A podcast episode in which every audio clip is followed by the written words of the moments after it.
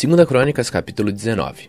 Josafá, rei de Judá, voltou são e salvo para o seu palácio em Jerusalém. O profeta Jeú, filho de Hanani, foi encontrar-se com o rei e disse: Por que é que o Senhor ajuda os maus e é amigo dos inimigos de Deus? Por causa disso, o Senhor Deus vai castigá-lo. Mas é verdade que o Senhor fez coisas boas, acabou com os postes da deusa Zerá do país e procurou com todo o coração conhecer a vontade de Deus. Josafá continuou morando em Jerusalém, mas tinha o costume de visitar o povo no país inteiro, desde Berseba no sul até a região montanhosa de Efraim no norte. Ele fez com que o povo se voltasse para o Senhor, o Deus dos antepassados deles. Colocou juízes em todas as cidades de Judá, protegidas por muralhas, e lhes deu a seguinte ordem: Tenham cuidado quando decidirem algum caso, pois o que vocês fazem é em nome de Deus, o Senhor, e não em nome de criaturas humanas. E quando julgarem as questões, Deus estará com vocês. Portanto, respeitem a Deus e tenham cuidado com o que vão fazer, pois o Senhor, o nosso Deus, não tolera os que cometem injustiça, nem os que usam dois pesos e duas medidas nos julgamentos, nem os que aceitam dinheiro para torcer a justiça. Em Jerusalém, Josafá colocou alguns levitas, sacerdotes e chefes de famílias para julgarem os assuntos religiosos e as causas de moradores da cidade. Ele lhes deu a seguinte ordem: Cumpram com honestidade todos seus deveres para com Deus, o Senhor, respeitando e obedecendo-lhe com todo o coração. Quando seus patrícios da cidade de Judá apresentarem a vocês causas de morte ou qualquer caso de obediência às leis, estatutos ou regulamentos, avisem a eles que não cometam pecados contra o Senhor, a fim de que ele não castigue vocês e os seus patrícios. Se derem esse aviso, vocês não serão culpados. O grande sacerdote Amarias terá a última palavra nas questões religiosas, e o governador de Judá, Zebadias, filho de Ismael, terá a última palavra em casos não religiosos. Os levitas ajudarão nos serviços do tribunal. Coragem, pois, e mãos à obra, e que o Senhor Deus esteja com os que fazem o que é direito.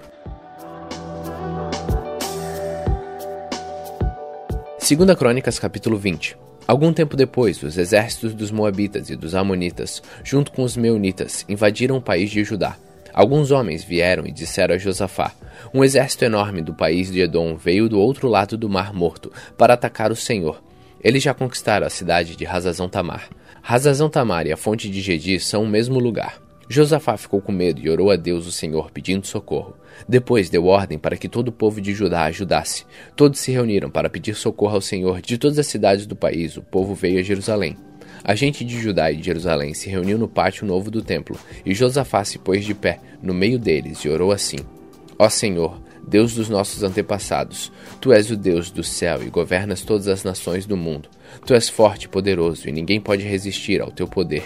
Tu és o nosso Deus, expulsaste os moradores desta terra de diante do teu povo de Israel, e deste a terra deles para sempre a nós, os descendentes de Abraão, teu amigo. O teu povo tem morado nesta terra, e aqui construímos um templo em tua honra. Nós dissemos assim: Se alguma desgraça cair sobre nós como castigo, seja guerra ou doenças ou falta de alimentos, então nos ajuntaremos em frente deste templo, onde tu moras, e no nosso sofrimento clamaremos a ti, pedindo socorro, e tu atenderás o nosso pedido. Agora os Amonitas e os Moabitas, junto com os Edomitas, invadiram o nosso país.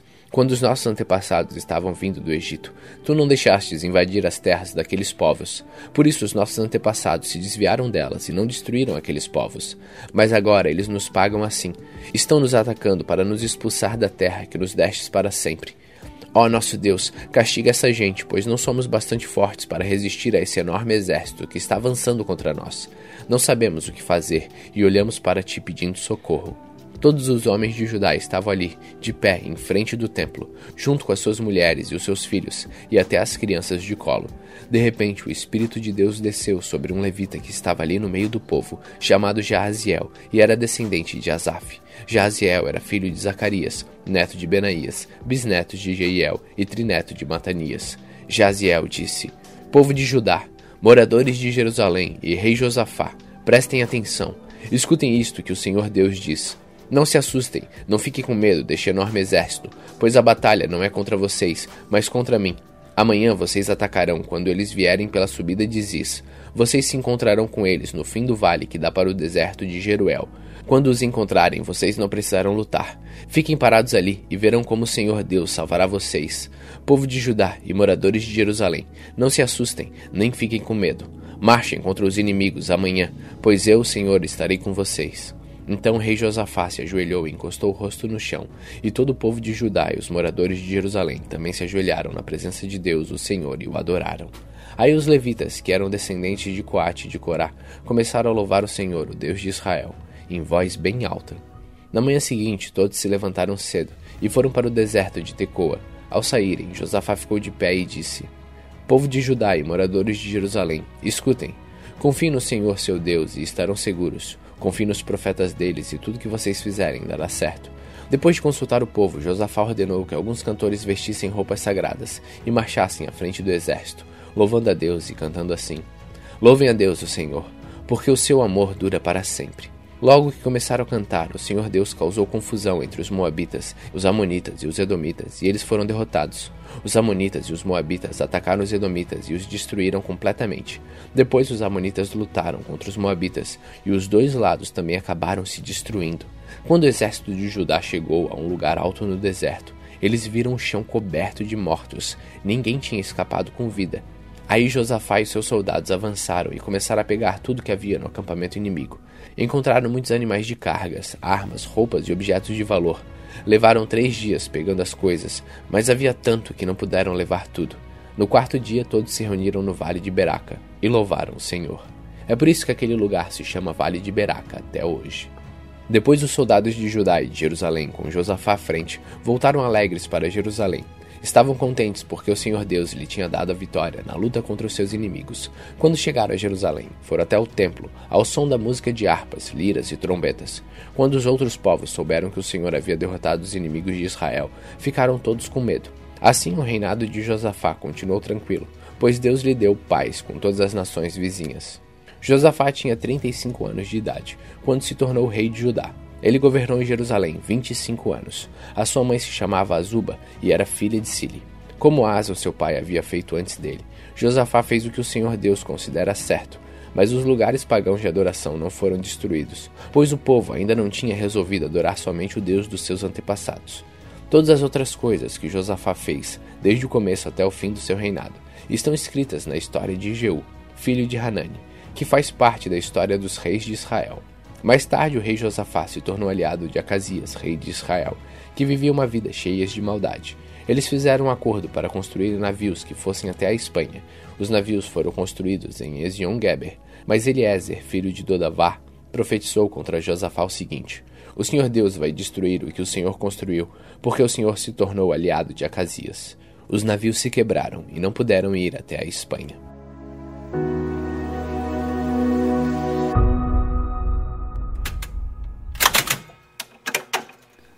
Salmos capítulo 16 Guarda-me, ó Deus, pois em ti eu tenho segurança. Eu disse a Deus, o Senhor: Tu és o meu Senhor. Tudo que eu tenho de bom vem de ti.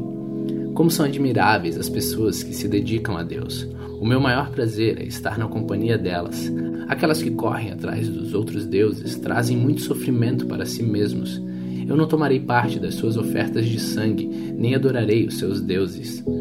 Tu, ó Senhor Deus, és tudo o que eu tenho. O meu futuro está nas tuas mãos. Tu diriges a minha vida. Como são boas as bênçãos que me dás, como são maravilhosas. Eu louvo a Deus, o Senhor, pois Ele é meu conselheiro e durante a noite a minha consciência me avisa. Estou certo de que o Senhor está sempre comigo. Ele está ao meu lado direito e nada pode me abalar. Por isso, meu coração está feliz e alegre, e eu, um ser mortal, me sinto bem seguro porque tu, ó Deus, me proteges do poder da morte. Eu tenho te servido fielmente, e por isso não deixarás que eu desça ao mundo dos mortos. Tu me mostras o caminho que leva à vida. A tua presença me enche de alegria e me traz felicidades para sempre.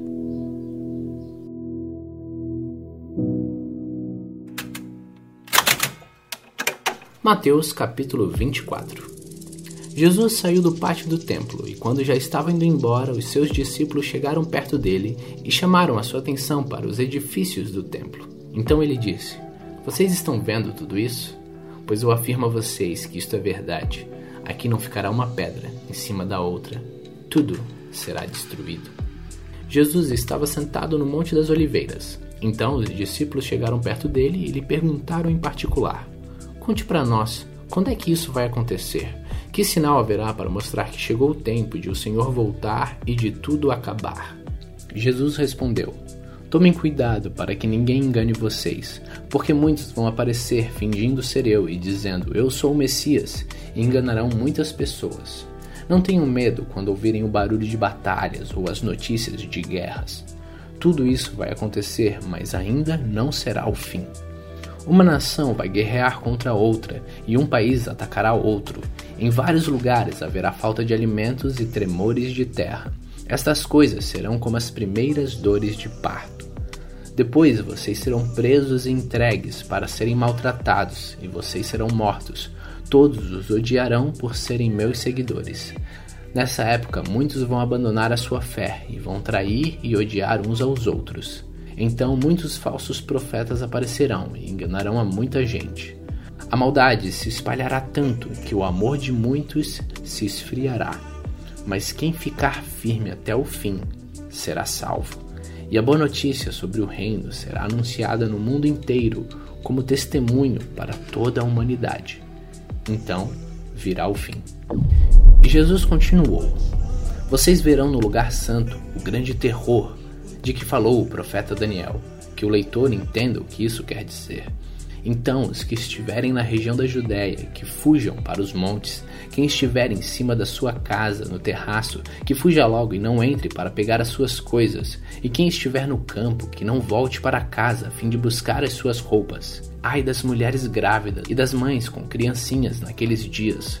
Orem a Deus para que vocês não tenham de fugir no inverno ou no sábado, porque naqueles dias haverá um sofrimento tão grande como nunca houve desde que Deus criou o mundo e nunca mais acontecerá uma coisa igual.